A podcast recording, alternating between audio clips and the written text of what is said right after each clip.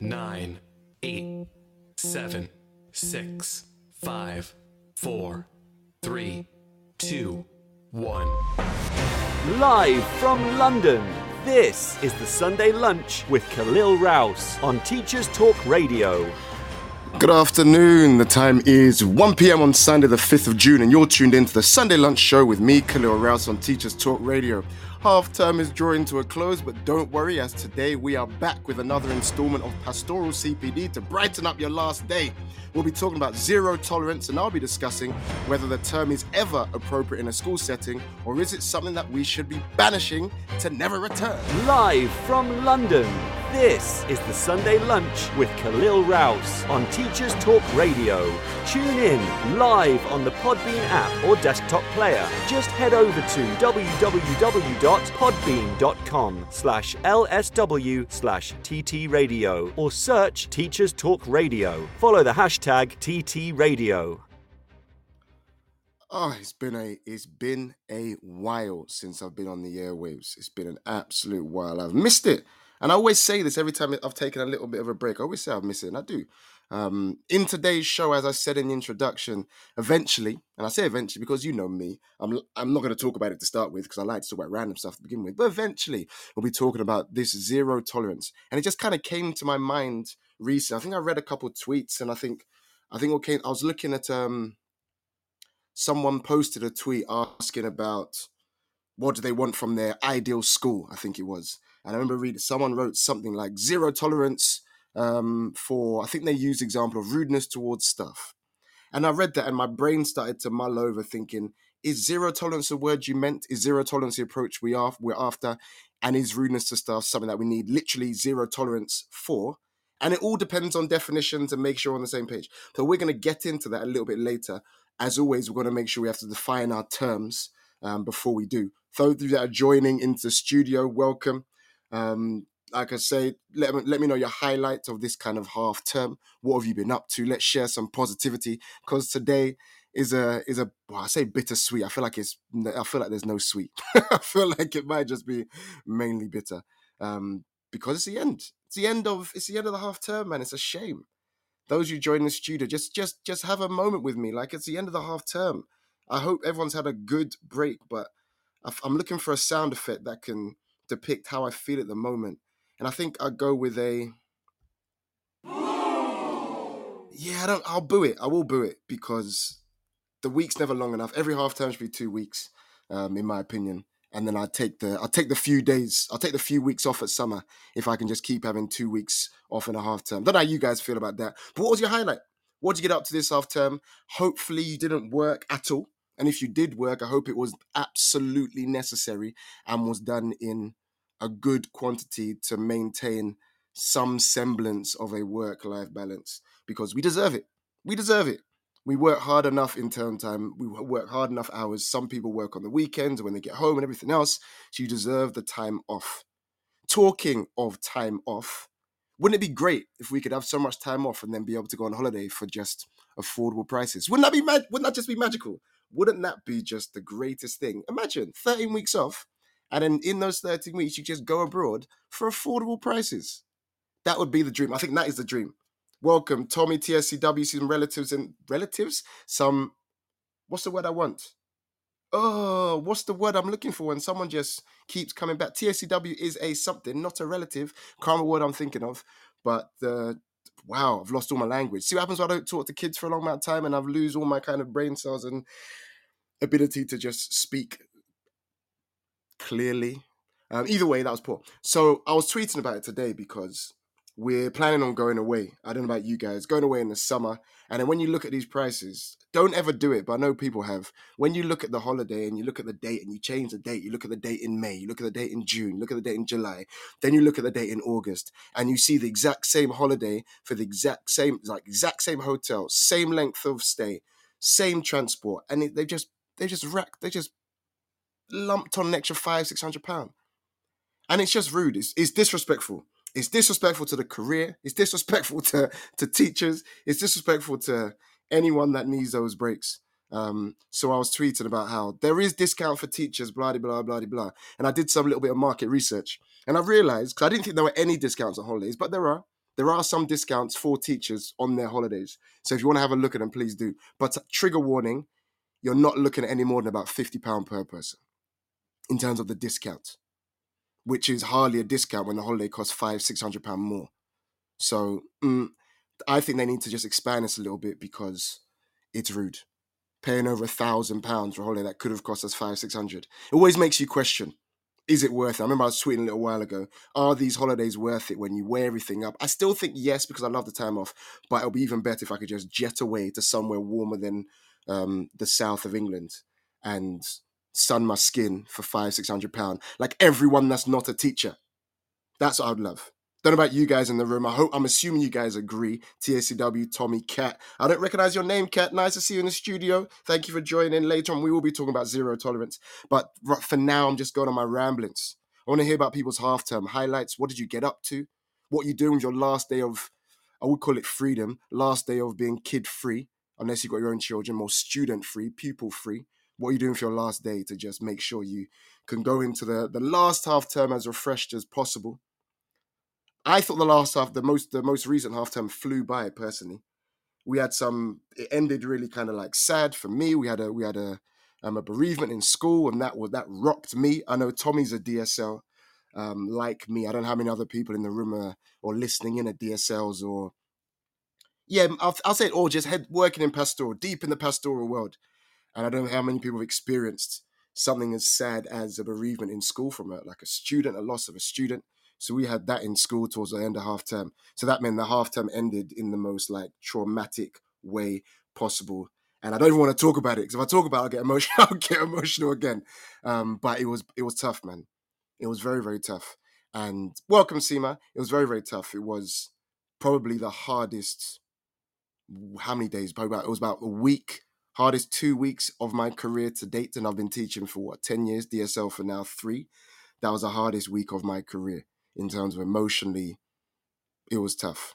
Um, thank you, TSCW. Yeah, it's like I don't want to get into it, but the more I want part of this, I feel like this might be my like my therapy. People are telling me to go to make sure I get some supervision, some counseling, and talk about it to make sure I've actually fully processed things.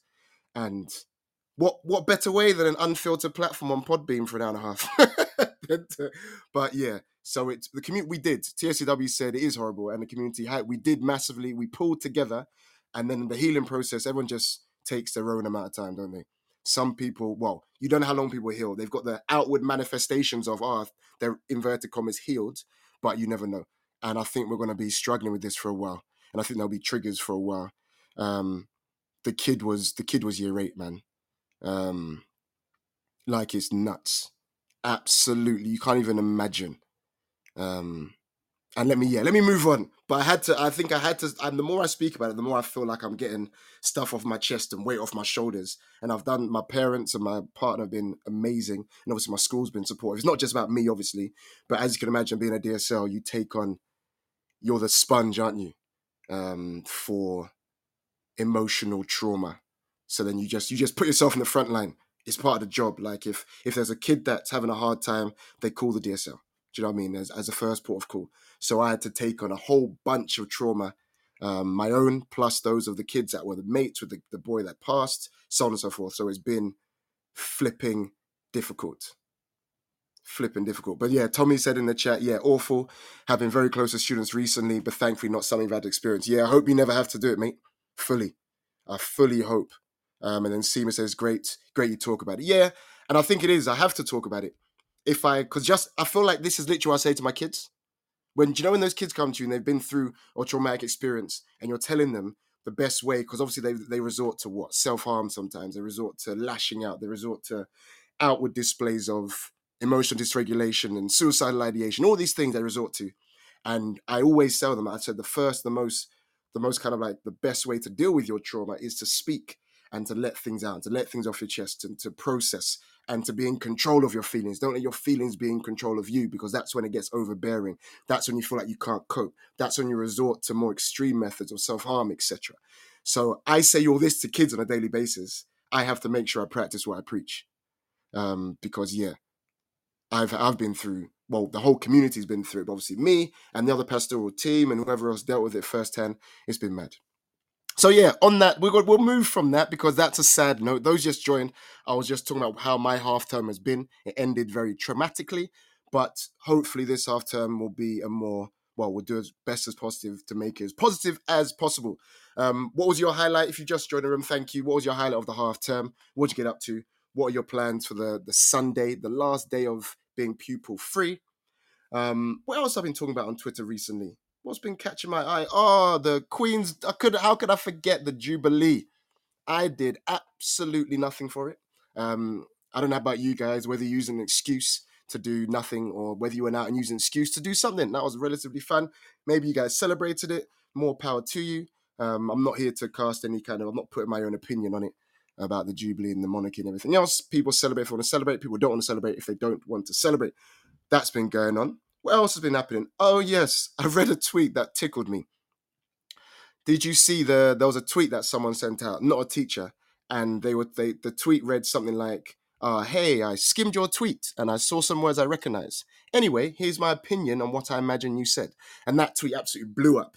And I said that's a, that sounds like the same as when kids read their exam questions. You know those English or history exam questions and the kids would just skim the exam question, saw some words they recognized, and then just written their opinion on what they thought the exam question had said. And I feel like that's that was that's rife in English and history um, from my own experience when I used to read exam scripts and just like you ain't even read this question, mate. They just write what they want to write and they bowl out of the exam, be like, "Yep, easy peasy, nailed it." And I found that very, very, very, very interesting, very, very funny.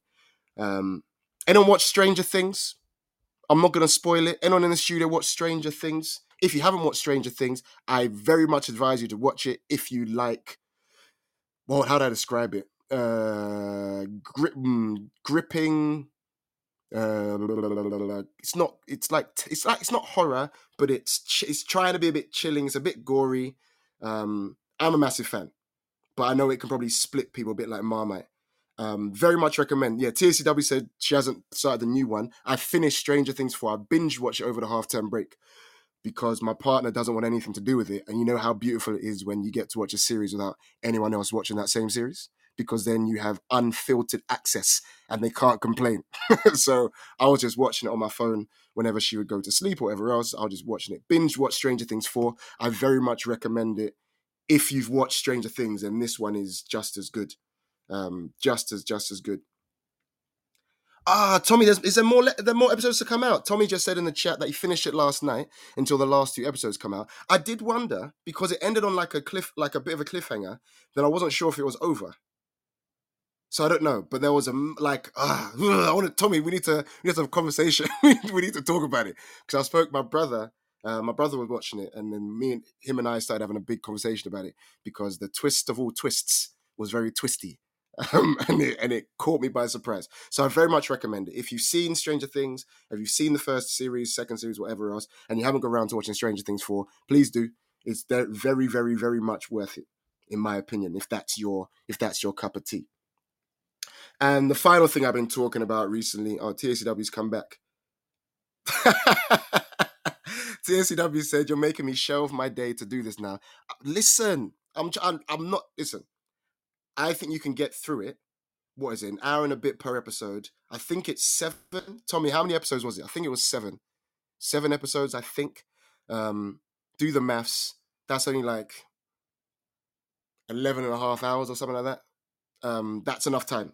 If you start after the show, you can get through a lot of them by bedtime, and then you'll feel like you've had a very productive day. That's what I think, anyway. And problem is, I warn you now, you know what Stranger Things is like. If you actually start it, every every episode ends on a on a what happens next. So you got to commit. You gotta you gotta commit for the long haul, and you got to ignore everyone else. But I do recommend like get it get it started. TACW. I recommend it. It's very very good, very very good. And they, they've all grown up as well. It's all weird. Like they're all old and teenagery, and yeah, I feel like I've grown up with them. I feel like they're my kids. I feel like I've grown up with them. They're all, but they're still making stupid decisions. Like I don't understand. If I were in these films, if I was in these Stranger Things episodes, these episodes would last about 10 minutes because I'd hear a strange noise and I'd be out of there. I'd be gone. Who's going on a bike to go chase a random noise or a, or a monster? I'd be gone. Episode done. I'd be off. See me, I'll be leaving Hawkins and I'll be off to go live somewhere else because I'm not staying there. But all these kids, they go chase their chase their nonsense. I can't, I can't, I can't. It's not for me, boy. It is not for me at all. I always find it funny when kids do that, man. Strange noise, and they go, "Oh, let's go check it out." No, check what out? I'd be gone. Um, sorry, I feel like you might be able to hear my son on the background. That's that's his real life. One second. That is literally him. One second. This is how you know you're on live radio. So that was my monitor, and the monitor's obviously transmitting from my little one who's now being forced to go to sleep during the show. So I apologize if you heard him singing about the wheels on a bus going round and round or something to that extent. Cool. Let's get into the actual main part of the show then. So the main part of the show was about zero tolerance. And I always like to define my terms to make sure we're all on the same page. Otherwise, we end up talking about zero tolerance and it means one thing to me and another thing to you and another thing to the next person, whatever else. So if you can, when you and I tweeted it out, you know, I send all these tweets out trying to get some some kind of material for the show. And whenever I'd send a tweet out deliberately for the show, it just gets met with crickets and tumbleweed. And then when I send a random tweet that's got nothing to do with anything, then it gets loads of interest. And it really annoys me. I don't know how many of you find the same thing. So I sent a tweet out just asking people when you hear zero tolerance in a school context, welcome to the people coming into the studio. When you hear zero tolerance in a school context, what does it mean to you? Because I did some googling and I and I when I search on Google, it sounds very very. I mean, a word is very very strict, very very strict, and sounds like it's obviously it's a term that comes from law essentially. So when you hear it in a school context, what does it mean to you? Because the dictionary definition is a little bit chilling, a little bit chilling. So when you look at the dictionary definition, when you Google it and you ask, what does zero tolerance mean? It defines it as a policy of giving the most severe punishment possible to every person who commits a crime or breaks a rule. The most severe punishment possible to every person who commits a crime or breaks a rule. Why is that even? Sorry to be, I'm biased here, and you'll realize where where I stand on this very very quickly. But why is any phrase that has that definition even being used in schools? Like, when you read this definition, the other one has said, another definition says, yeah, um, refusal to accept antisocial behavior, typically by strict or uncompromising application of the law. No, like strict, no, like no excuses, uncompromising. When you hear that that's how zero tolerance is defined on the net, it just straight away makes you think, why? Who looked at that definition and thought, yeah, that looks like a good thing to to bring into my school with kids? That seems like the the right approach to use. Let's look for the most severe punishment for everyone that breaks the rule. Let's look for that. That sounds appropriate. Like, just doesn't. I don't have. Listen, maybe obviously I'm biased, and you'll you'll hear what I said. I'd love to hear from someone who is pro zero tolerance. Um, so if you know it, well, I say if you know anyone, if you're listening and you are pro and you think there's a time and a place for zero tolerance, then please let me know, and I will put my two cents into it as well, of course. But this is not just about me. This is a live call-in show. So if at any point you do want to call in or you want to disagree, agree, you want to vent, you want to just say hi, I don't mind. I've not got any scheduled callers for the rest of the show. Well, I say the rest for the show. So at any point, if you do want to take pity on me, then please do call in. But I'll be throwing my two pence. I've got some articles on it as well. So so I think, but that's that's zero tolerance. So let's look at the definition for zero tolerance in schools then. Um, what does it mean to you? Is it is it still about most severe punishment possible for every person that commits a crime? So I'm going to talk about zero tolerance being essentially, if you have a zero tolerance incident, you're talking about severe sanctions, which in a school context, we're talking from, I'd say, internal exclusion up to permanent exclusion. I think. But the, like, mm, I think nah. Let, let's go with you know what? Let's go for immediate detentions up until permanent exclusion. I think if you have a zero, I think if you have a zero tolerance policy, it is likely that the sanctions will range from an immediate detention of some sort, maybe like an hour after school, up to exclusions, whether they're internal, external, or whatever, or managed moves, all that kind of stuff. That's what I'm going to talk about being zero tolerance approach. If you guys agree, let me know. If you disagree, let me know. But I think if you have a zero tolerance to X, then that means if they commit X, then they will get either a detention, internal exclusion, external, fixed term exclusion, or worse. That's the definition we're going for. So my question to you to start with, and again, please, please type in the chat so I can, I can see how you what you guys think on it. Is there room for zero tolerance in schools? Is there room for zero tolerance in schools? Is are there situations where you agree? Do you know what? Yes, zero tolerance is the correct approach. Is a correct approach to this incident. What comes to mind? Where is there, and what kind of instance are there where you're thinking, no, no, no, no excuses. We're not going to compromise. If you commit this, I don't use offense. I hate that. If you break this code of our behavior policy, then regardless of circumstance, regardless of context, regardless of whatever, then you must be met with a sanction that is somewhere from detention up until some form of exclusion. Is it ever appropriate? What comes to mind? Yeah, so right, so TSCW said that it's impossible for most things unless a child is carrying a blade or supplying drugs. So TSCW has said when when she thinks of zero tolerance, the, the things that come to mind is a child that brings a knife into school, um, or a child not. So I noticed that you're saying supplying drugs, not even bringing in drugs. Sorry, not not even just bringing in drugs. So I presume what you're saying, if I read between the lines, if they brought drugs into school, then maybe that's not zero tolerance. But if they supply drugs in school, so selling them, giving to other people, that would mu- that must be zero tolerance. There is no excuse. There's nothing the child could say or do or have in their context, their context or their background or whatever that would make you think, ah, nah, you know what, we can't apply this the, the sanction in this case. So for TSCW, she's saying carrying a blade or supplying drugs. What do you guys think? Anything else in addition to that? where you think, yeah, if they do this, well, then they've got to be they've got to be in a detention or they've got to be excluded. They've got to be fixed term. They've got to be permanently expelled, for example. No excuses, no adjustments. These are the when I was tweeting about it. So I started a big old thread.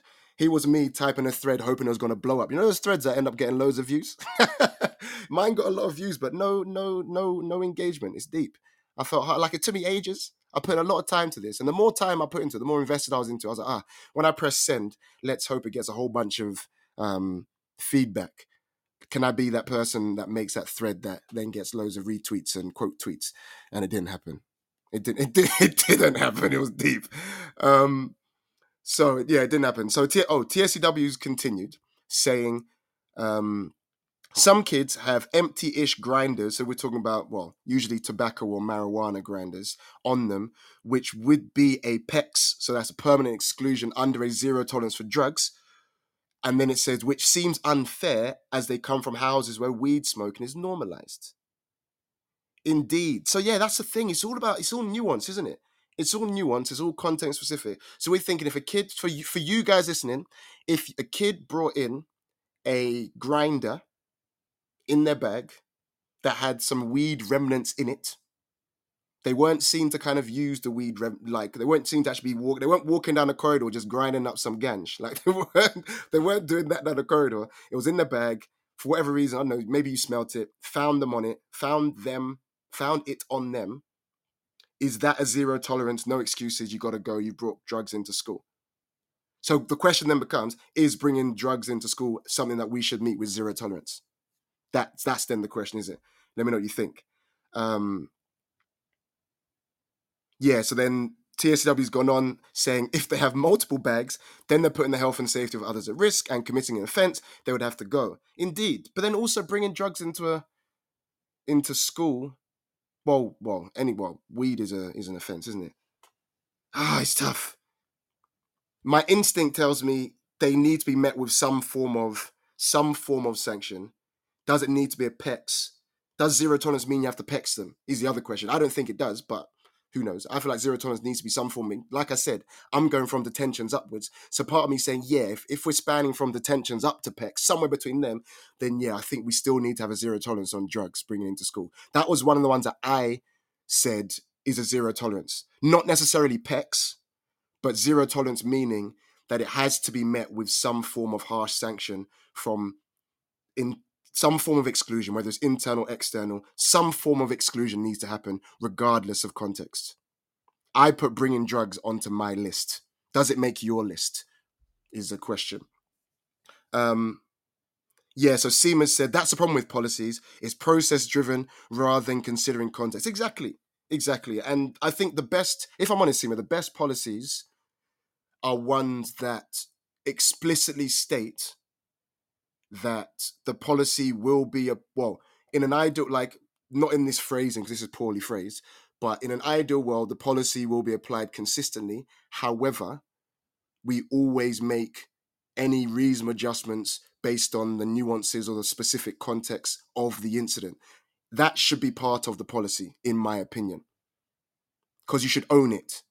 There's no point having a policy saying nah poof zero tolerance. If you bring them in excluded bam.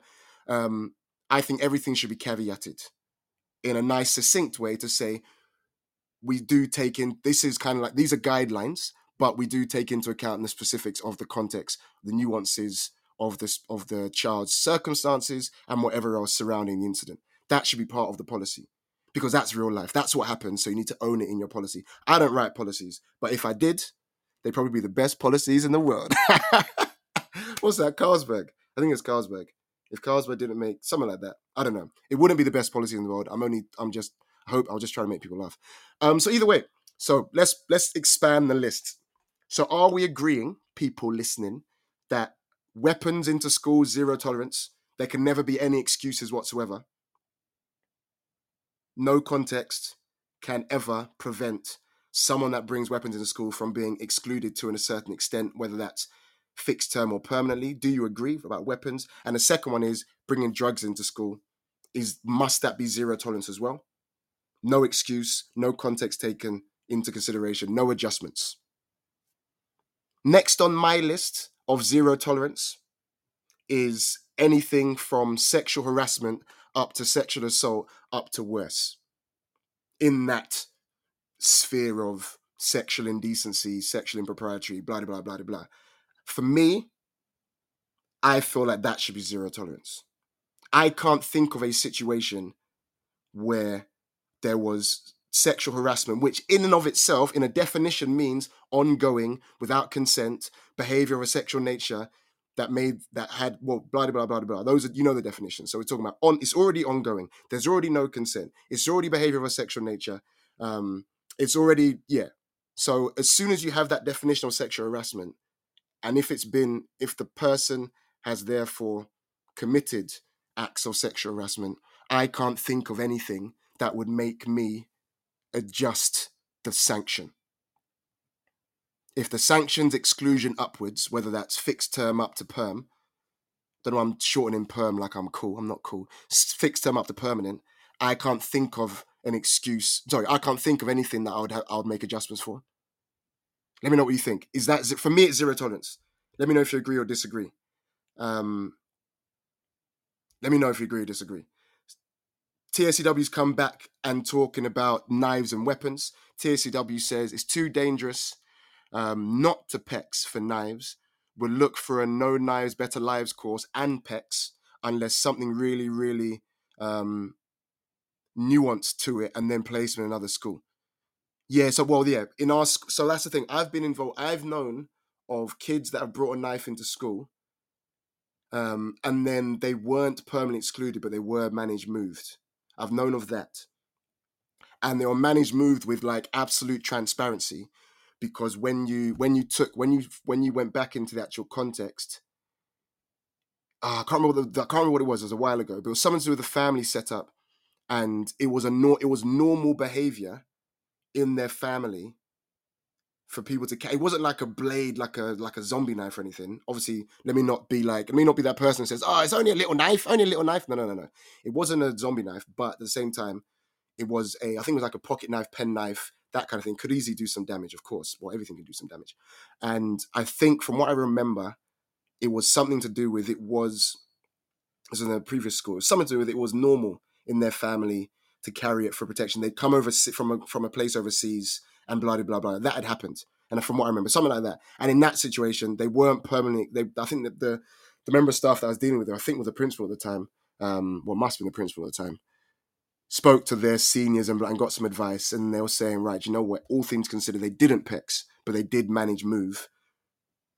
And the school that they moved to obviously took the student on with full transparency. So that was non that was a non-pex, but obviously it was still zero tolerance. We said, nah, you can't come back into school. Like you just can't.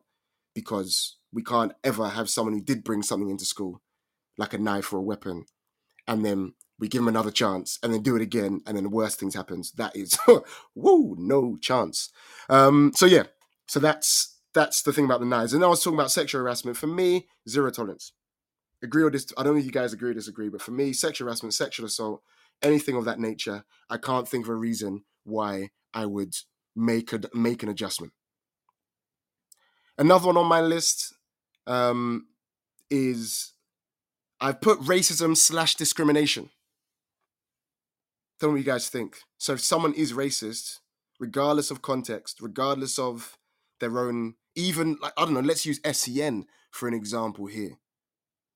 What do you think about someone who's clearly got an educational, an additional educational need? Maybe they've even got an EHCP, and then they've been. I know not all EHCPs have anything to do with um, their interactions socially, but let's just say I don't know, they have an educational need that influences how they interact with people, and that child was racist, do you still adopt the zero tolerance, which means you must meet that with some form of in exclusion from whether it's internal up to perm?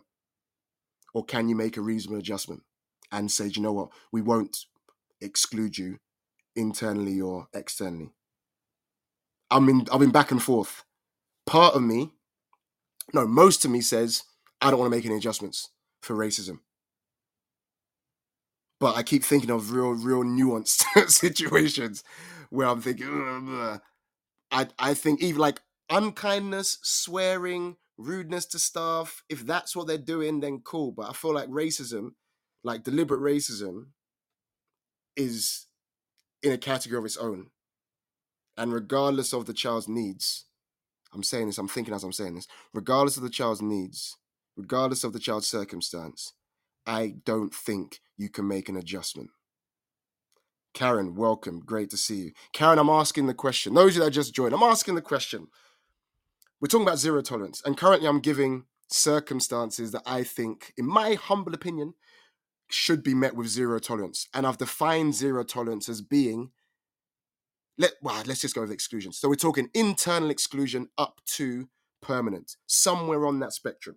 So far, we've said, well, I've said with the help of TSCW that bringing knives or weapons into school should be something with zero met with zero tolerance. So we take we make never make any adjustments.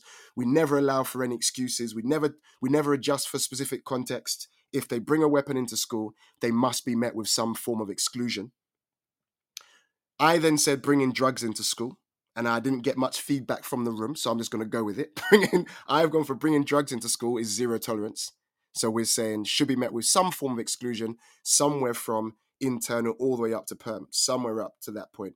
No adjustment made, no context needed, no context taken into account. Like ignore all that. In the actual fact, if you do it, you gotta you gotta be met with a harsh sanction. Now I'm asking the question. I'm then asking the question about racism. So the question then becomes if someone is racist in school, is there ever a situation or a context or a child specific need or anything that you would make you think, you know what, now we can adjust, we'd have to adjust the policy reasonably. They've got an additional need. Yeah, we know they've been racist, but they got they got needs, so we well maybe we won't exclude them. What do we think about that? So yeah, all right. So what we're going for. So um, what have we got? So TSCW said they need an FTE for racism. So that's zero tolerance. They should be fixed term excluded for racism, regardless. I know I've dealt in I've been in schools where racism has been FTE, but racism has also been internal. So I've been in schools where that's the case. It's kind of on a spectrum. It's not as black and white. Pun not intended. um, it's not as cut and dry as all racism is FTE. I've been in schools where depending on the context, it's either FTE or internal. Um, Karen's obviously added, yeah, I spoke about sexual, I spoke about sexual abuse, sexual assault, all those things, zero tolerance. I agree. Race, Karen said racist abuse, zero tolerance. Um, and then TSCW said sanction focused behavior policies can be very, problematic. Agreed. Agreed. If you say stuff like, oh, this sanction must lead to an FTE, everything's grey, isn't it? Like you can have the set. you can have racism. We know that you can have racism that goes from the spectrum of um, insults within a race. So I'm talking like a black child on another black child, um, an Asian child to another Asian child, which, if done to cause offense, is racist, in my opinion, regardless of the fact that you're the same inverted commas race, all the way up to one race to a different race being abhorrently offensive. That's like a spectrum of racism. Do you deal all of it with an FTE? I don't know. I don't have the answer. I'm just posing the questions. I'm just posing the questions. So, racism is on my list of zero tolerance. The final one on my list, I only had four things on my list. The final one on my list that I think should be zero tolerance is bullying. Thoughts, please, guys and girls. More, not, let me. Do you know what? I either use guys to be gender inclusive, or I should. People, thoughts, please, people. thoughts, please, people.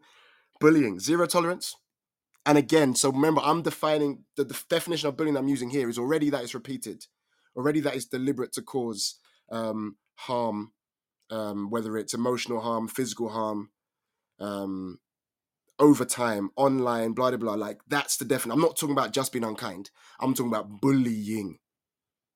Is that zero tolerance? Is there ever a situation where you can say, Do you know what? Yeah, they bullied them, but we won't exclude them because they have additional needs? Thoughts, thoughts, thoughts. Thank you. Yeah, thank you. I think I think Miss Cato Stem. I corrected myself. Hopefully, just before Miss Cato Stem sent in the the pronoun, um, the inclusive pronoun, because I use I use guys, and let me not be that person. So then I changed to people, and then Miss Cato Stem's going to go for everyone. I've been very, I've been very, um, very. You have to be conscious of it these days, and you need to be. No, like I'm not. Even, that's a good thing. We need to be conscious of it because we've been programmed to use um wraparound terms for people of both sexes. So we're talking about birth sex. I'm being very, very specific with my language here. That are only really male, in terms of inverted commas, male, gender, male, blah blah blah blah. So we need to be conscious of it. So I'm being deliberate. I've even when I teach, I'm deliberately conscious of making sure I use um, inclusive pronouns. Um, but yeah, that's just a side note. So then Karen saying agreed to all racism. Yeah, homophobia. Yeah, sorry, I should have put in homophobia. So I did racism slash discrimination. So yeah, homophobia agreed. Zero tolerance, hundred percent. Um, and then yeah, Karen's gone on anything essential that's protected characteristic in the Equality Act, and she's saying bullying hundred percent. So anything, and I had to do some. Oh, can I still remember them? I had to I had to create a PowerPoint recently on protected characteristics, and there are nine of them. And I set a task for the kids in that ta- in that kind of tutor session to memorize them. And here's me thinking when I memorize all of them. I, am gonna do it. Off, I'm gonna. I might feel like I write them down. I might take a little break in the news and make sure I can actually write. I think I know. I should know all nine. Do you know all nine? Are you a teacher and do you know all your nine protected, characteristics? I'm to Google them. I think I've got them, but as soon as I start saying them, then that's to help you guys out because I know you're racking your brain right now. Karen's ruining it. Right, Karen, pause, pause. So, so yes, age is one. You've got, it's not, you've got, what you've actually got is you've got sex. Gender isn't, gender in and of itself, that phrase gender isn't a protected characteristic. The protected characteristic is gender reassignment. So you've got you've got sex as kind of birth sex, male or female, that's a protected characteristic. Gender reassignment is a protected characteristic. And I think that that difference is quite important because what we're saying is legally, if you identify as a gen, if you, if you're, I don't know, you're 13, 14, 15, 16, you identify as a gender that's different to your birth sex, but you haven't undergone any kind of medical procedure to that's the reassignment bit. Then it's your gender identity isn't actually a protected characteristic. And it's weird to think of that's actually like, you have to look at the nuances of it. That's actually the case. Um, it's only gender reassignment at the moment. Then you have, yeah, disabilities. Oh, Karen's pause. Are you pausing for me or pausing because you're thinking of extra categories? Disabilities one, um, race is one, beliefs and religion, not just religion, religion and beliefs is one, so we've currently got five. There are four to go. I'm just racking my brain now, I think if I if I know them. That's one. Um, Ah, oh, Oh, that's one. This makes for great radio listening, I know. Um, uh, I've got three. To, I've got two more to go, and I can't remember what they are. In other news, TSCW's come back and said for bullying, if that's the definition, then yes. So I think the definition of repeated, overtime, targeted, meant to cause harm, blah blah blah blah. However, TSCW continues, it is really hard to pick apart as a lot of bullying may not be bullying, but unkind or reciprocal behaviors. I get what you mean. She says it's hard to explain, but I get you. And it could be a minefield to have that zero tolerance on a behavior system shared with parents. A lot of bullying is hard to get to the bottom of, as both sides can often claim to be the victim. I hear you. I hear you. Yeah, it's difficult. So is it too new? Is bullying too nuanced to be zero tolerance? Is bullying less clear cut? Do you know what I mean? Like if someone's if someone has picked on someone, but then again with bullying, there needs to be like there needs to be a clear imbalance as well. So if the other person has now reciprocated and is being like equally as unkind back, then it kind of stops being bullying unless you're saying they're bullying each other. Like, can you even bully? Can you do mutual bullying? Surely that defies the point of um surely that defies the point of bullying if you can mutually bully someone. No, if you can mutually bully who knows? Um, Karen says less clear cut, but with a yeah full in, in, yeah. Once you go through an investigation process, you need to be certain. You need to have the evidence to say, do you know what? No, no, no, no.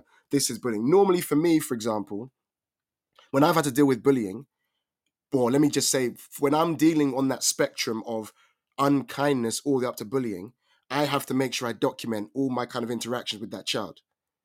So I say things like to the child, I say things like, if even after this conversation, this restorative conversation, this sanction, whether it was maybe like a detention, if after this case you still go back and unprovokedly you're unkind again or you message online harsh words or whatever else, then you're likely to fall into the category of bullying, is the words that I use to children all the time.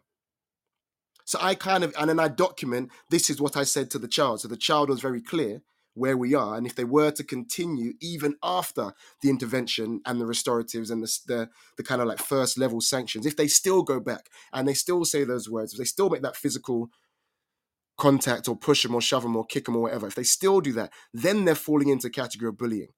And I'm giving them as much chance as possible to to reform, so I don't have to label them a bully.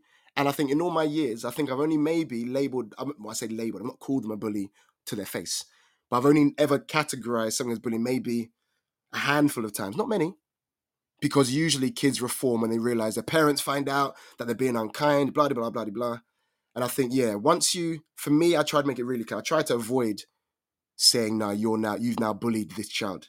I try to avoid it because often, well, kids are immature, aren't they? And you just, I just expect the best. I hope that they're going to reform and just do the right thing but it doesn't always happen. And I think in that case, when you've given them all the chances, all the guidance, all the interventions, and they still go back and they're still unkind and they're still messaging and they're still saying these things, then yeah, sorry, mate, um, you're a bully. So yeah, Seema comes back in and says, I agree with TSCW. It's hard to be clear what is unkind or bullying, as surely it's subjective to know how to how the person feels too. Yeah, agreed. If the person's not upset by it, have they even been bullied in the first place? I would say no. So yeah, I agree. Like it, yeah. You could say the same words to different people, and one could be upset and the other one could not be upset. So maybe you've bullied one, not the other. Pfft, who knows? So maybe we're saying that bullying is too nuanced to not be zero tolerance. Do I need to take it off my list? I don't know. Karen's come back in and said, yes, exactly. I will get them to write definitions of bullying, etc., and what bullying actions look like in their own words prior to any bullying. So what Karen's saying is, we're going to clarify. We're, we're, we're going to sit down and clarify exactly what bullying is, so you know exactly what to avoid. And then if you still go and do that thing, then boy, you made your bed. you made you made your bed. Um, so yeah, I agree. I take the same approach. I think that's good practice. If I'm honest, I think that's good practice because bullying is so nuanced, and we know what parents are like. Parents like every ch- every child gets bullied in school. So no, a lot of parents think their child's being bullied when we as professionals saying, mm, not really. They have been, someone said unkind things, but they said unkind things back. And it's not really an imbalance. And it has started because they slapped him around the back of the head a little while ago.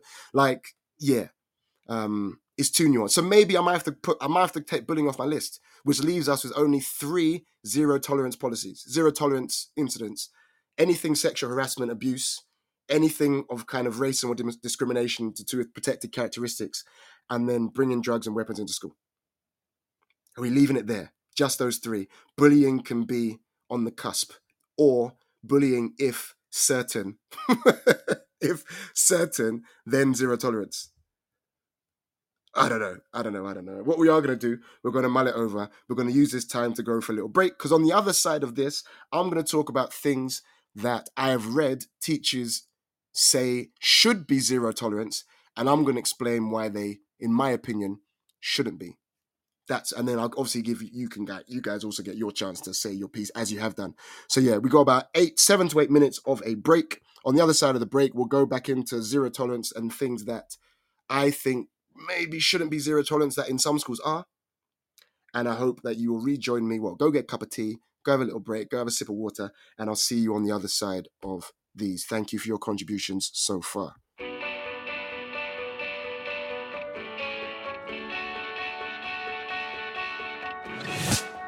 This episode of Teachers Talk Radio has been made possible with support from Witherslack Group, the UK's leading provider of SEN education and care.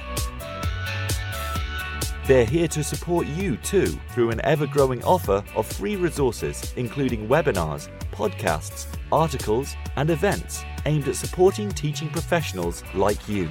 Visit their website at www.witherslackgroup.co.uk to find out more. Imagine a world where you were free to focus on sparking curiosity in your students and giving them access to the awe and wonder of learning a world where you were supported to deliver a truly personalised education to help all your learners achieve their potential.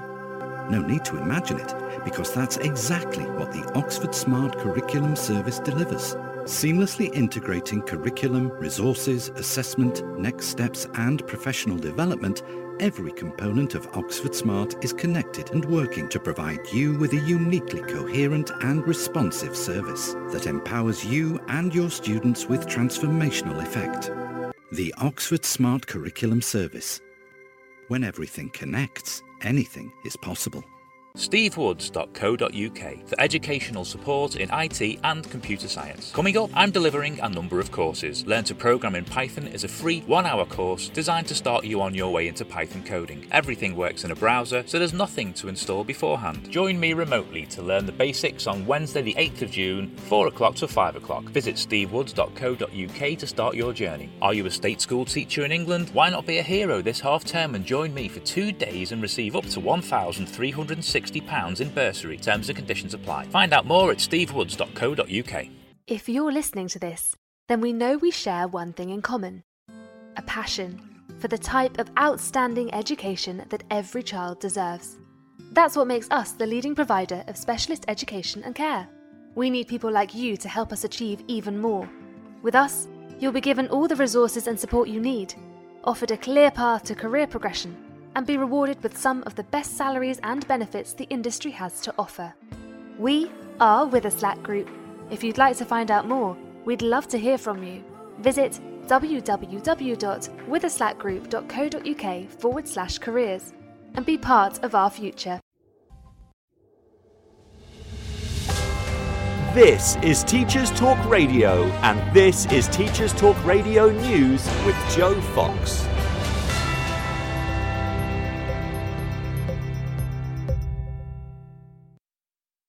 85% of Scots back a ban on smoking outside schools in a bid to protect children's health, the survey has found. The Glasgow Times reports on the results of a survey by charity Asthma and Lung UK. The Scotland survey asked 1,000 adults in Scotland, with almost 9 in 10 wanting smoking prohibited outside of the school gates. The charity is pressing the Scottish Government to follow the example set by Wales in March 2021 to forbid smoking around playgrounds, schools, and other locations used children. The Scottish Government spokesman said they would consider proposals and agreed with findings that second-hand smoke was more dangerous to children. A number of MSPs have come out in favour of a ban on smoking near places used by children. Noise pollution near schools could be harmful to pupils' concentration and working memory, according to new research. A study completed in Barcelona over 15 months between 2012 and 2013 appears to conclude that exposure to road exercise at school was associated with slower development of working memory and attentiveness in pupils. The Evening Standard reports on the findings and suggests that environmental noise policies be put in place to protect schools from noise pollution. Professor Trevor Cox of the Science and Reading Centre said that the fact that road traffic noise harms health and well-being is not talked about often enough. In Northern Ireland, pupils of Brooklyn Primary School received some royal messages as part of the celebration for the Jubilee. Dame Judi Dench appears on a video posted on the school website while Sir David Jason sent a letter which was read out on the same video. In Dubai, GEMS Education has launched a new scholarship programme in celebration of Queen Elizabeth II's Platinum Jubilee. A total of 70 scholarships will be awarded, each covering the full cost of a year's tuition fee to students across 43 GEMS schools. GEMS Education is the UAE's oldest and largest school operator. New post-Brexit visa scheme launched this week to the best graduates from the top 50 non British universities like to live in the UK has been criticised for not including those from African or Caribbean countries. The most recent list of eligible universities is from 2021. The ranking system used to define which is a top university includes the number of alumni who are Nobel laureates. Critics say this ignores the qualities and skills of graduates from nations within Africa. This has been your Teachers Talk Radio Weekend News with Joe Fox. This is 2 Minute Tech with Steve Woods, your tech briefing on Teachers Talk Radio. Hello, this week I'm going to talk about spreadsheet modelling. Spreadsheets are marmite. You either love them or you hate them. This week, I hope to help you see a reason to include them in your next lesson or even to spice up a form time. What is technology? It's anything that helps us in life for example, scissors, cutlery, even a paper straw. Let's take a look at the good old paper straw. Billed as an environmental hero, it's time for the spreadsheet to model some facts about paper straws. Before I begin, I totally get that paper straws are better for the environment than plastic. This episode's about looking deeper into topics at pace using the all powerful spreadsheet to provide high speed and sometimes complex calculations. With a trusty search engine by my side, here I go into what is the true cost of a paper straw. Okay, the first answer to produce a paper straw costs a penny. Now, how about how many paper straws are used in a year? The US use 5 million per day, Europe a mere 7 million per day. How many trees is that? Right, a typical straw weighs 1.1 grams. So times 7 million is 7,700,000 grams divided by a thousand is 7,700 kilograms divided by a thousand again is 7.7 tons. Back to the search engine, it takes 24 trees to make one ton of paper, so 185 trees rounded to the nearest tree. It takes 8 trees to provide enough oxygen for one person for a year, so each day we kill enough trees to keep 23 people alive for a year for the sake of a paper straw. Let's take a quick step back. 185 trees per day times 365 days is 67,452 trees per year. That can keep 8,431 people alive. In a densely packed forest, that's around one kilometre square of trees. It takes, on average, 15 years for a tree to grow to be used for paper. People of Europe are spending 27,830,000 per year on paper straws. That's £76,246 a day. If you're listening to this on Friday, since Monday, 925 trees have been used for a one use purpose. Now, with the power of the mighty spreadsheet and a few questions, I'll be leaving that straw behind and drinking from the cup. Do you want to add to my argument or even challenge it? Want to get in touch on the TT Radio 2022 Twitter feed? Follow us and tell us what you want to know about tech. I'm Steve Woods, and that was 2 Minute Tech. 2 Minute Tech with Steve Woods, your tech briefing on Teachers Talk Radio. Live from London, this is the Sunday Lunch with Khalil Rouse on Teachers Talk Radio. Hello and welcome back to the Sunday Lunch Show with me, Khalil Rouse on Teachers Talk Radio. It is now 1.55 on the 5th of June, and we've been talking about, well, I've been talking about random stuff to begin with. Then we started talking about zero tolerance. So far, we've discussed the incidents that should be zero tolerance or met with zero tolerance, and now about to discuss, in my opinion, the incidents that maybe shouldn't. Live from London, This is the Sunday Lunch with Khalil Rouse on Teachers Talk Radio. Tune in live on the Podbean app or desktop player. Just head over to www.podbean.com slash lsw slash ttradio or search Teachers Talk Radio. Follow the hashtag TTRadio. Hello and welcome back. Thanks for everyone that was interacting in that first half of the show. Thanks everyone that's liked it, shared it, whatever else. Much appreciated, man. Much appreciated. Um, those of you that have just, if you've joined and you have no idea what's going on, or you're just tuned in, we've been talking about zero tolerance. And as a reminder, we or I, with the agreement of the people in the room, defined a zero tolerance approach as being one where the infringement, the infraction, the incident, the conduct has to be met with some form of exclusion, whether that's internal up to external up to permanent. So some form of exclusion, because we know that's obviously the highest level of sanction to our, at our, at our disposal. So I originally said detentions, but I'm just gonna. I think it's easier to talk about exclusions. So up to now, we decided as a collective, guided by me, we decided that the following should be met with zero tolerance in schools, which means, regardless of circumstance, regardless of specific student need, regardless of context, regardless of everything, if there's been sexual harassment, assault, or abuse, if there's been racism or discrimination of to do with any kind of protected characteristic, if they brought drugs or weapons into school, or if there's been a certain case of bullying post investigation and whatever else, then we're saying yes, zero tolerance. There's no room for adjustments. No specific context can be taken into account, essentially. If you've done it, if you've done the crime, you get the time, essentially. So, on the flip side of this, and the reason why this all came about as a show is because people have been banding about the phrase zero tolerance for things in schools that me personally, when I think about it, I'm thinking, nah, according to our definition of zero tolerance, I don't think you should have zero tolerance for these infringements. The first one that cropped up on Twitter when I was doing some research and what perked my interest was someone tweeted that they want zero tolerance for rudeness to staff. I'll say it again for the people at the back. They said they want zero tolerance for rudeness to staff. Now, but let me preface and caveat, whatever you want to call this, with what I'm about to say. Just because I'm of the opinion that it shouldn't be zero tolerance or met with a zero tolerance approach doesn't mean I'm approving of it. It just means I think it's not cut and dry enough to be something that you can say, yep, you've got to always exclude a child if they're rude to stuff. And that includes, I'm gonna be real about this, that I'm gonna be honest, that includes swearing at stuff. I was talking about verbal, verbal disrespect of staff in some shape or form. Do I think it should be challenged? 100%. Do I think it should be sanctioned? 100%. Well, yeah, mm, yeah, 100%. It should be, no, sorry. Do I think it should be challenged? 100%. Do I think it should be sanctioned? 99%. Do I think it should be met with, always met with some form of exclusion? No. And this is why I think, this is why, this is why, this is why.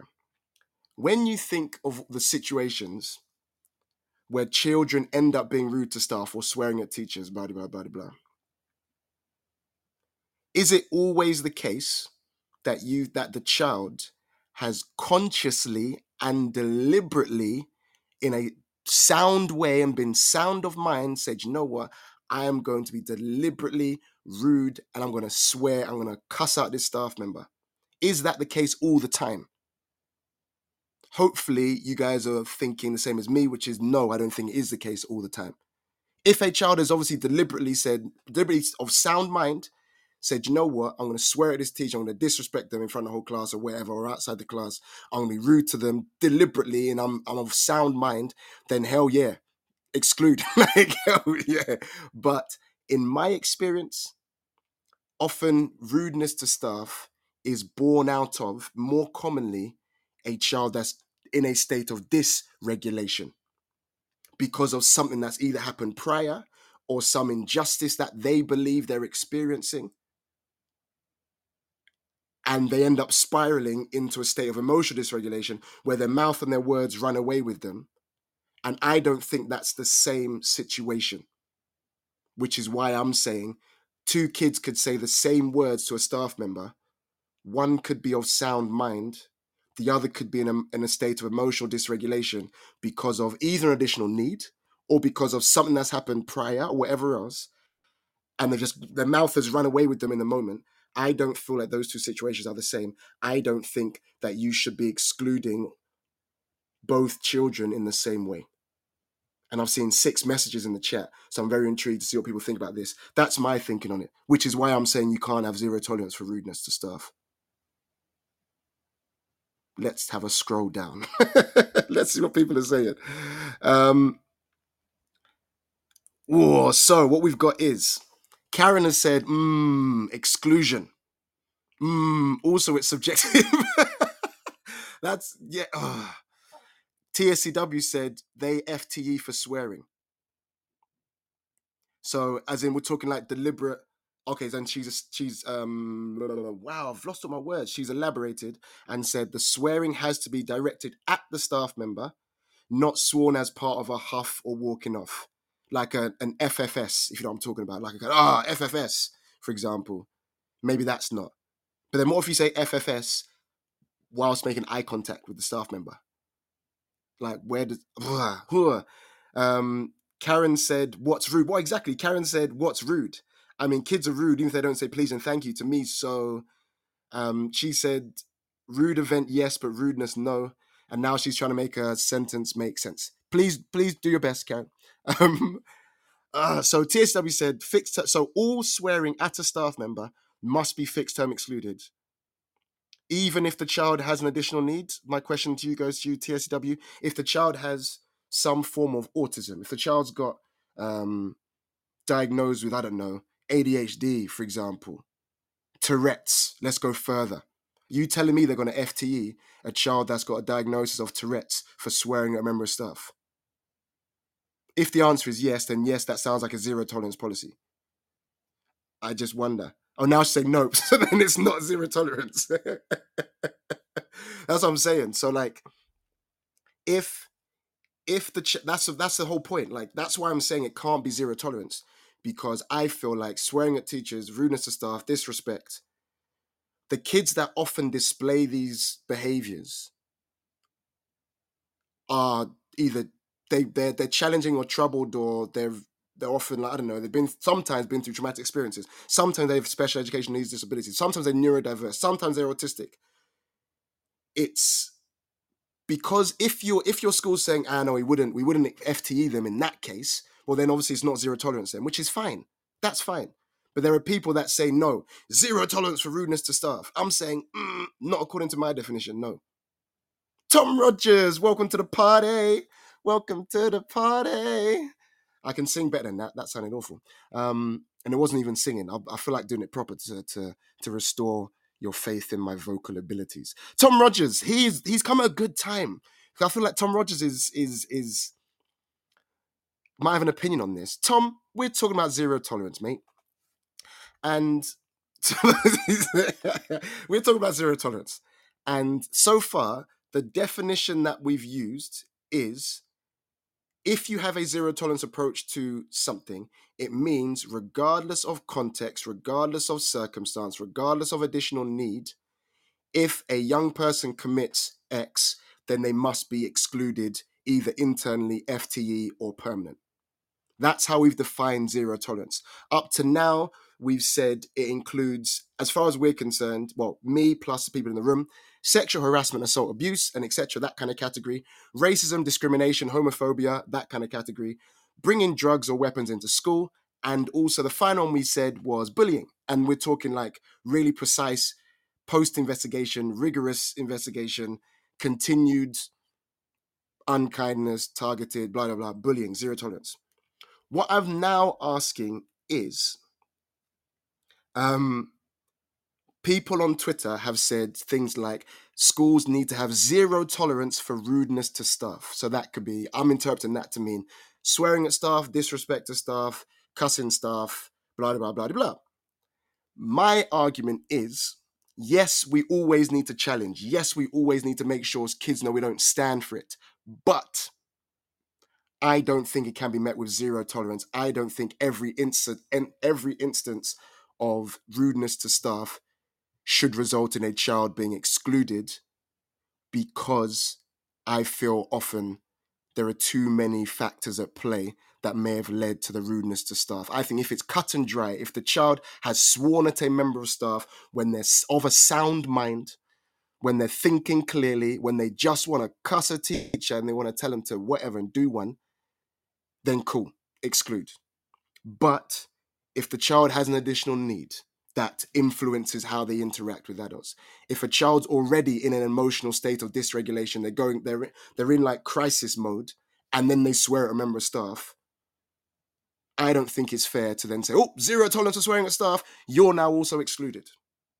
Hence why I'm saying yes, we should always challenge. Yes, we should we should nine times out of ten probably exclude them. But I think because there's a one out of 10 chance that we shouldn't, in terms of being fair, it means we can't say it's zero tolerance. Well, no, we can't have a zero tolerance to rudeness to stuff. And seen. That's my piece on it. I don't know how people think, what people at the moment we've got. So Karen's saying sometimes because that's how they carry at home. I don't think, yeah, if they carry at home like that, that doesn't mean it's just because they swear at their parents, doesn't mean we should be like, ah, they swear at their parents, so it's fine for them to swear at us. I don't think that's enough of the of a reasonable adjustment personally. Just because they've normalized telling their parents to f off doesn't mean we should expect we should accept them doing it like sound. I keep saying sound mind, like looking at us in the face, eye contact, swearing at us. We shouldn't stand for that just because they swear at their parents. Um, Seema said that she agreed, especially based on the definition of zero tolerance. She said she, I think she agreed with the fact that it shouldn't be zero tolerance. She said she deals with adults who are rude, wish she could exclude them. Mate, you and me both. TSCW said, unless staff are fully trained, you can't you can't zero tolerance it. Sometimes people forget they are the adult and don't step back when a child is clearly in emotional stress and even push their buttons. Hundred percent, I've seen that, and it hurts my heart. Hurts my heart when when you look at the you're in my head. I'm like, you need to like the child is not ready for this conversation. the child is not ready. Stop, stop before you wind them up further, and then the child ends up going to a state of explosion and now we're saying, oh, sorry, zero tolerance for swearing, you got to go. So yeah, Tom. So as I said, did you not listen to my definition? I defined my terms at the beginning when you joined. So I said, Mr. Rogers, that zero tolerance, as far as we're concerned in this room, means some form of exclusion. So that's the spectrum from internal up to permanent, FTE in the middle. So that's how we've defined it. Pay attention, please. Zero. Seema says we should have a zero tolerance on poor listening skills. Hundred percent, hundred percent. I agree because I've I've explained it, and I don't know what he was doing. Maybe he was I don't know. I feel like Tom Rogers had a fidget toy in school. No disrespect, but I feel like do you have a, if we had fidget toys, do you have a fidget toy? I feel like you'd have one. Do you know one's like a, like a spinner? I feel like you'd need one of those in lessons, Mister Rogers. I don't know why. I just I feel like it. I feel like you just need that to keep you keeping nice and focused. Anywho, so yeah, so then Tom Rogers has said, in which case he's not zero tolerance on rudeness. I agree. I agree. Here's the next one. See what you guys think about this. The next one, and I I I didn't. I was toying between the words to use, and I went with violence. I didn't go for fighting. I went with violence. Can you have a zero tolerance rule on violence? Not fighting because I feel like there's a there's I feel like when you say fighting, it implies two sides both aggressive. They're fighting. They had a fight. I'm thinking about violence. Without me going on, are we zero tolerance for violence or not zero tolerance for violence? So we're saying if you're violent in school, you must be excluded in some shape or form, whether that's internal or external.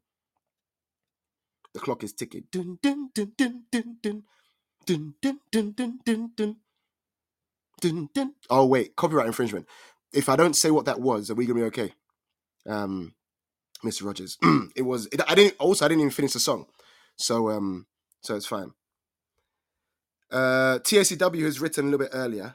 She said this isn't swearing, but our, our staff want zero tolerance for mobile phones, and we do give it In that, okay, so if the I'm assuming this is if the phone's found on them, maybe or gone off, they take them for the day to the office. However, then in briefing and in like departmental time, a handful are sat on their phones liking posts on social media. At least kids try to actually hide their phones under the desks. Um, so then this this has popped up in TACW's mind because of something that Seema said. She said she'd rather take the phone for the lesson, add it to class charts, but then obviously it shows a pattern, then it's up to the day and well, you can take it for the day and then parents collect. I'll talk about phones in a little bit. I want to see what people said about the uh, the violence bit. Um, TACW, so Seema said zero tolerance. Zero tolerance, she said with an exclamation mark. TACW said again, it depends. If it depends, then it's not zero tolerance. Let's just end it there. Do you know what I mean? Like, like if you say it depends, then it's not zero tolerance. Team, the TSW said, I've had a child punch walls and doors, but it's been an emotional meltdown. It was how they coped. Agreed. I've got the same.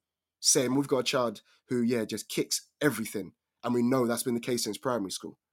Um, Karen said, again, depends on the context. If it depends on context, then it's not zero tolerance. Remember what we said when we talk about racism and discrimination, none of you guys said, none of you people, sorry, none of you people said it depends on the context. You can't have generally zero tolerance. like that's you can't you can't have generally zero tolerance. Oh, we're zero tolerance on Mondays, but ah, if it's Wicked Wednesdays, then we'll allow it. Like it's not. That's not how it works. Um, so if it depends on context, surely it's not zero tolerance then. Karen says towards someone, yes. So violence towards someone. What if it's in self-defense? Here's my. I'm going to throw it out there. I'm going to throw it out there. Like and then Tom says, totally contextual, isn't it, on violence? Well, then, yes, it's not zero tolerance. Certainly be leaning more towards zero tolerance of violence, agreed. But then my question becomes, what about self defense? Because what you often have, and I've always thought this is unfair personally, is someone's gone up to someone, and there is a grey area, of course, when self defense just turns into retaliation. Um, someone's gone up to someone, like out of nowhere, they've had a beef from verbal before, They've had a, that was an awful sentence. They've had a verbal beef that's been going on for a while. One child has been a clear instigator of the violence. They've gone up to the child in the playground, unprovoked, and boof, box him in their face. Then they've continued to try, like pound on them essentially. The other child has then defended themselves, but I don't know, pushing the child away and punching them. If that was the end of the spat, in terms of that's the end of the beef in terms of the violent aspect do you think both children should be excluded? Because i know where i stand. I'll reiterate i'll go back over the facts. So as i said child a has completely 100% instigated the violence. We've seen it on camera unprovoked. There's been none of this kind of like oh after school me and you on it want it bang in your face. None of that was happening. Like the violence was one-sided in terms of instigated. When the violence was instigated and clearly the child was like punched him in the face, had him on the ground, the child, the victim at the time, has then, I don't know, pushed the child off them, punched them maybe once, then the thing got broken up and stopped. Should both children, under a zero tolerance policy to violence, both children would be excluded? Do we think that's fair? I know where I stand. I know where you, where you lot stand as well a lot of messages in the chat. Let's see. I'm posing some questions on a Sunday. Sunday thoughts, Sunday musings. Um, Seema earlier asked me to define what violence means. I've said that's what I'm saying. Like I've I've made it broad for a reason. Karen went on to say damage to property through violence, context. Then Karen saying no to zero tolerance, except on wicked except on wicked Wednesdays. Um, TSCW said self defense can go internal, aggressors external. Okay, interesting.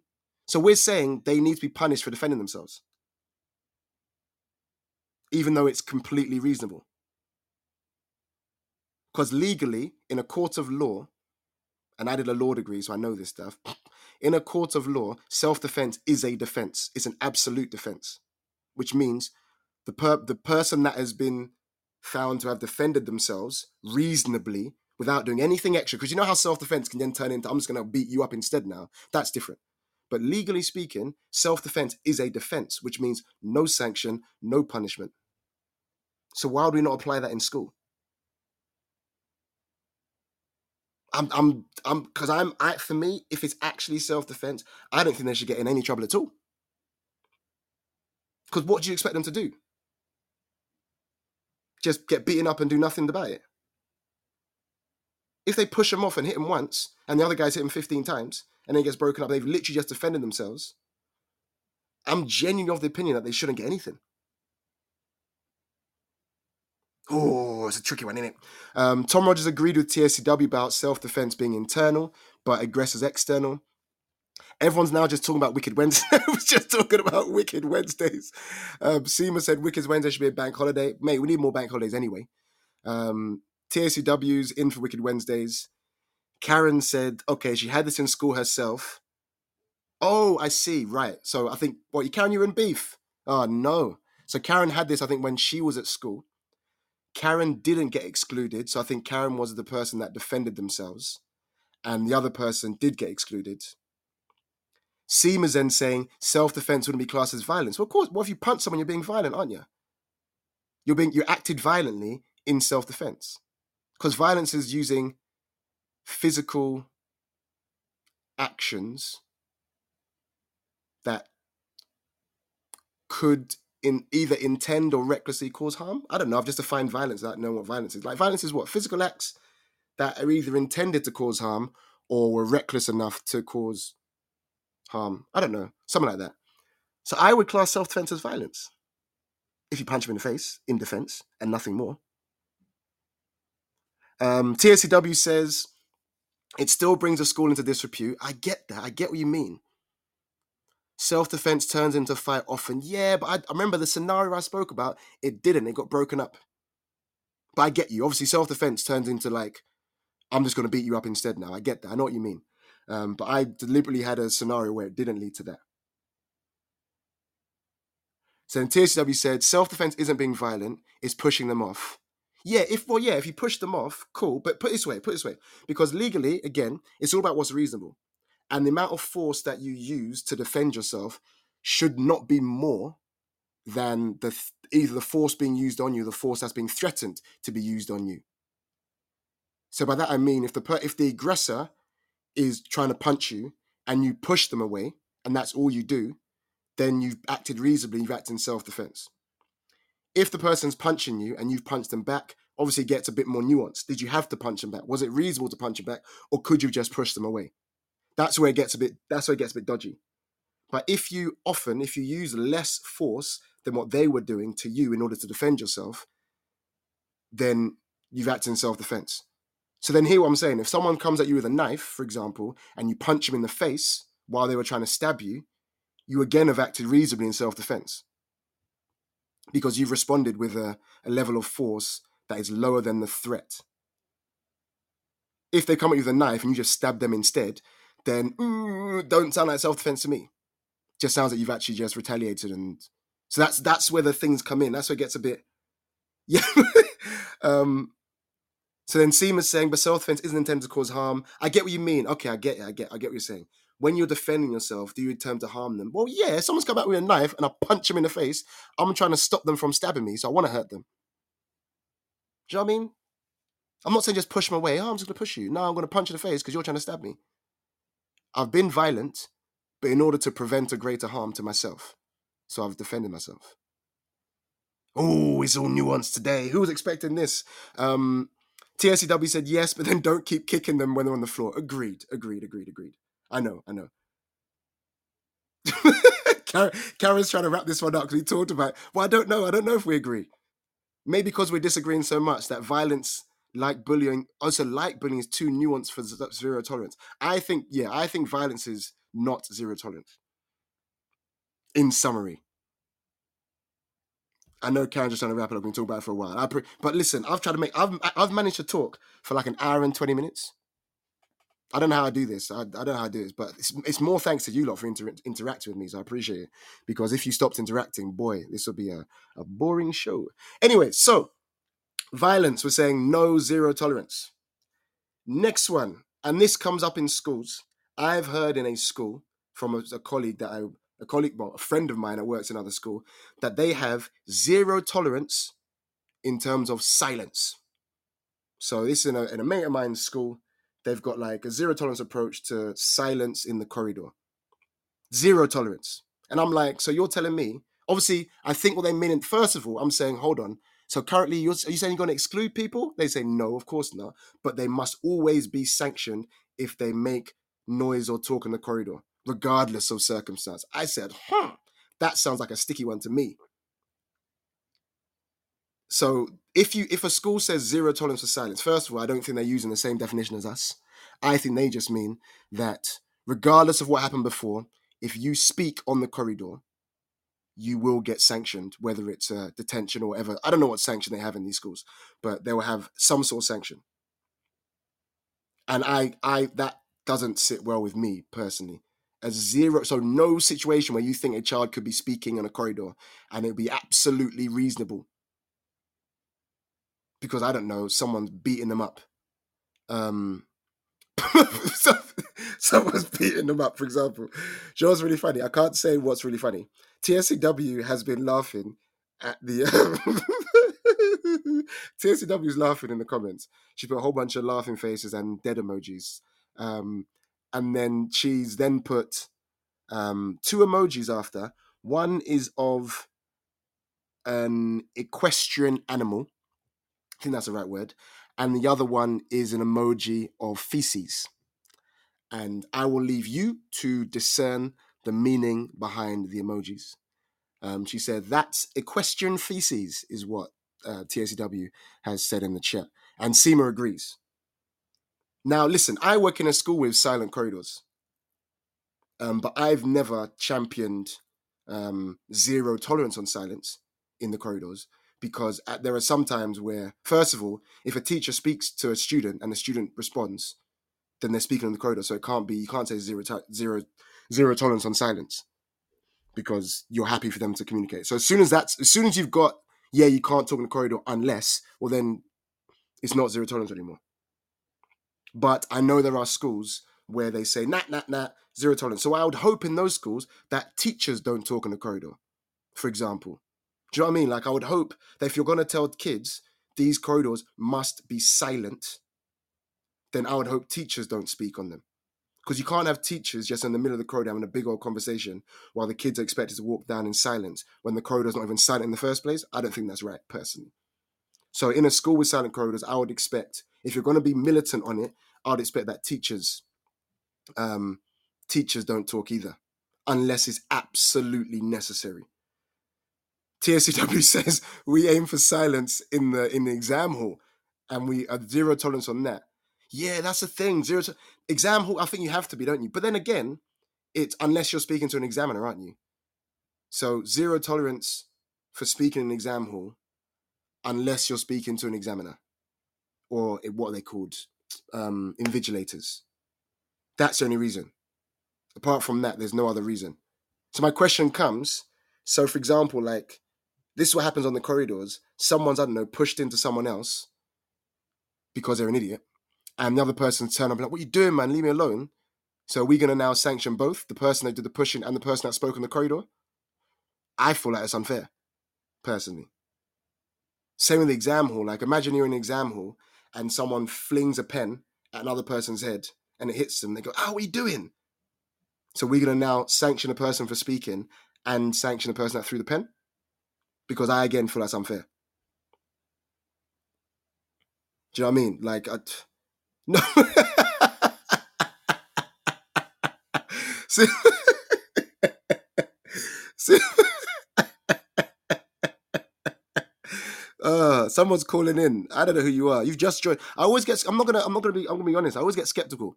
V A V T Y H Y Y S W. Just joined the studio message into the chat what you'd like to speak about. I only say this because, and no, no disrespect, in a couple of shows a while ago, I don't know how many people in the studio were in there.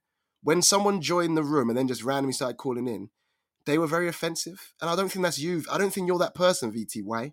But just message in the chat what you'd like to speak about, and I'll get you on straight away.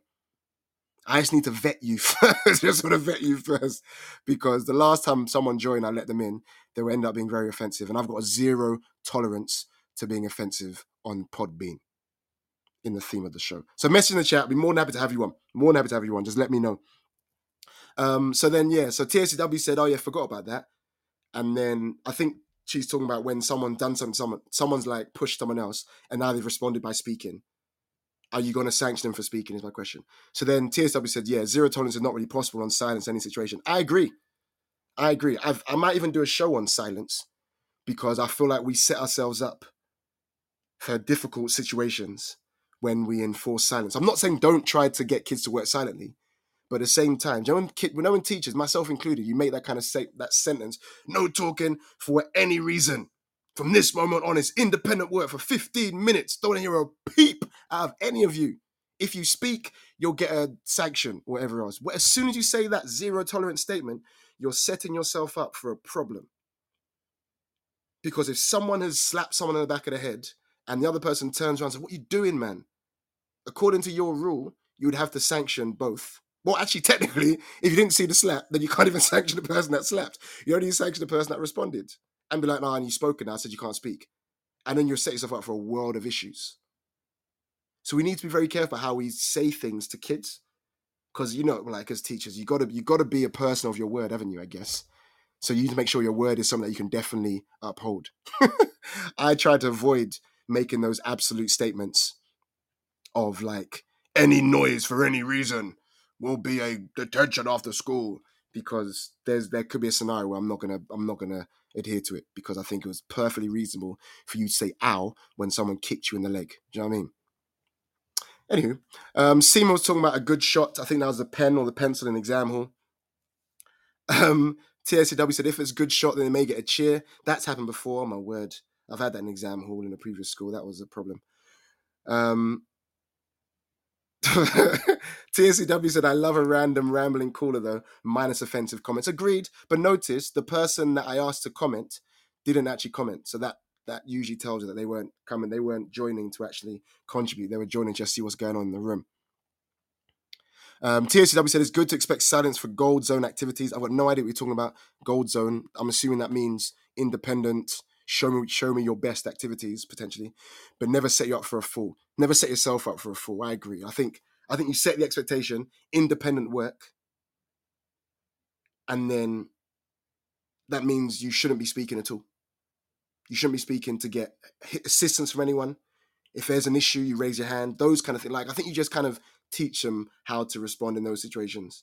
Um, but I don't think you should make these statements of like any noise for whatever reason should will be a detention or whatever. That's I think that's set yourself up for all manner of difficulties. Oh wow, we got two minutes to go. The last one on my list, by the way, for where I think you can't have zero tolerance either, is persistent disruption.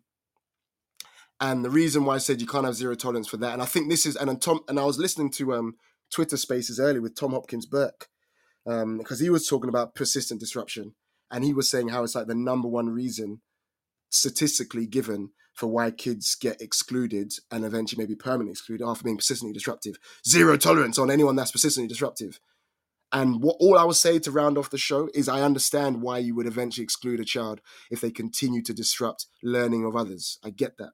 But all I'll say is persistent disruption usually, usually has some sort of underlying cause or maybe an SEND that you should at least try to address and solve before you then just go down this ever escalating punitive sanction route. That's all I'll say on the matter.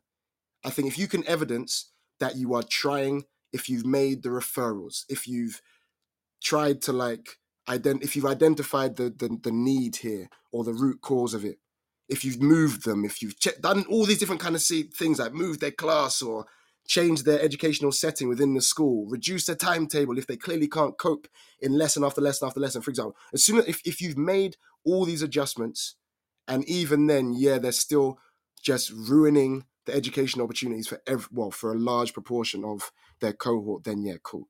But I think if you just have if you have a kid that's disruptive continually and you haven't even done anything to try and solve the problem, you're just excluding them time and time again that zero tolerance can't run in my books, personally speaking. That's my two cents on it. Um, and I think to round that off, I think TSCW said, and with that, the nail has been hit off the head. You have to teach children how to behave in life and in organization.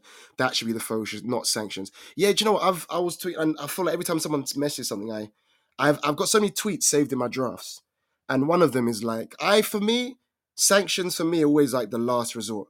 And I mean, it's the last resort after I've tried to get them to do the right thing.